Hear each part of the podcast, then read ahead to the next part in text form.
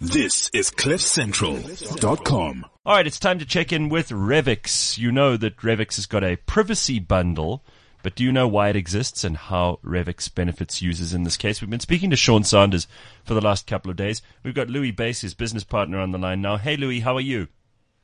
Hi, Gareth. Good, thanks. And yourself? Good, very, very good. Nice to talk to you. So, uh, talk to me a little bit about the privacy bundle. Sean explained last week what the uh, what the various platforms were, what the the other indexes that you guys offer. What is a privacy index, and how does this work? It's a good question. Um, I think to explain this, let me take a quick step back. Uh-huh. Well, I mean, let's look at what is a bundle. Mm-hmm. It's no secret that blockchains will grow rapidly in adoption over the coming years. Yeah. And as they do, the value of the different projects will likely grow along with it. So what Revix has done is essentially to take a look at the projects that aim to exploit the different trends in the market, such as privacy, payments, those things, essentially bundle them together so that investors don't have to do any hassle to get exposure to them. So to circle around to the question, a privacy bundle, by definition, is essentially this vehicle that gives users access to the best projects working to exploit blockchain's privacy aspects.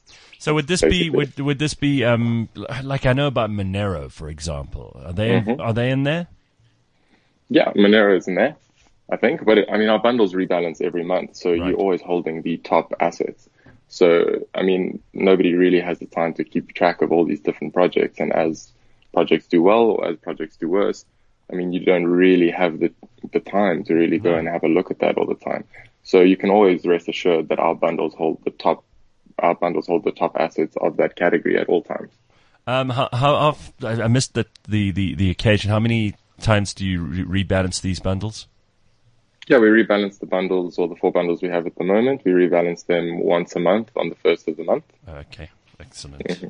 All right, okay. In which cases would this bundle do well? I mean, why would you choose to invest in the in the privacy bundle rather than the others? Mm.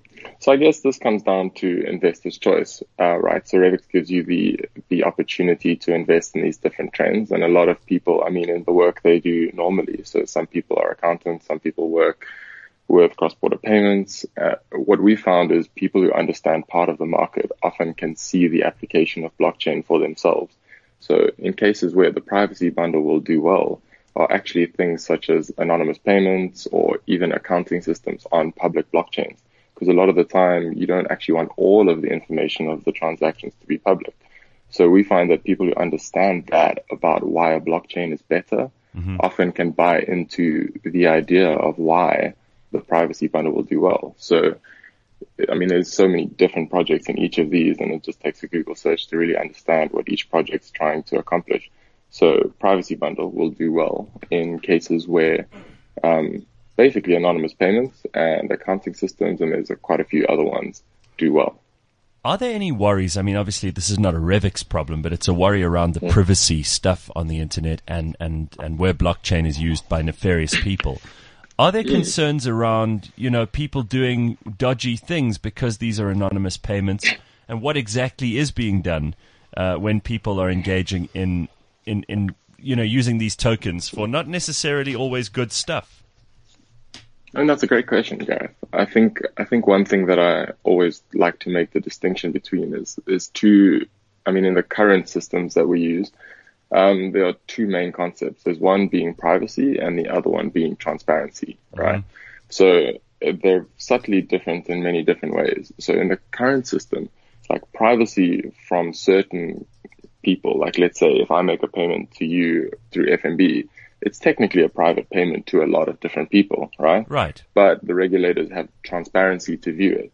So a lot of these blockchain platforms actually act in the same way. So what we're saying with the privacy bundle is something like Zcash or something like Monero. Mm-hmm. They have complex mathematical ways of being transparent to the right people while being opaque to anybody else.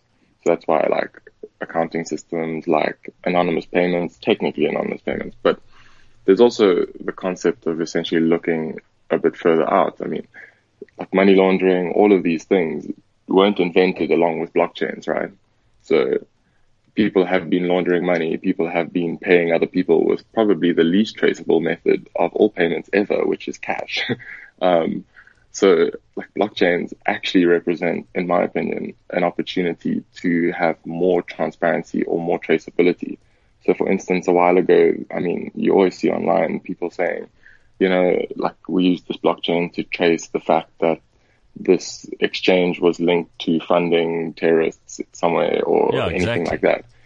But the mere fact that we've been able to trace that payment on a blockchain, even not knowing who the payments are made by, is essentially something that is almost impossible without cooperation between three different government institutions, four different banks, and you know some luck between counting the numbers on different cash bills.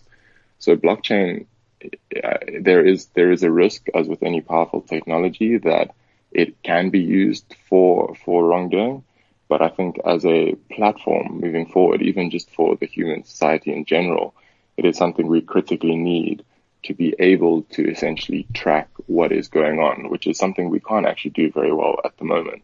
Yeah, look, I mean, there are there are probably positives and negatives in the long run that'll spin out from this, but I do think it's it's likely something that a lot of people will want to invest in. Um, it's certainly attractive to those people who are sick to death of having everything that they they do financially scrutinized by authorities that don't necessarily have any business looking into them. But there we go, very very good. Um, another excellent bundle available on Revix, and if you haven't signed up already, go and do that ASAP. Louis, thank you very much for talking to us. Thank you, Gary. Very Thanks. good. There's Louis Bass from Revix. This is CliffCentral.com.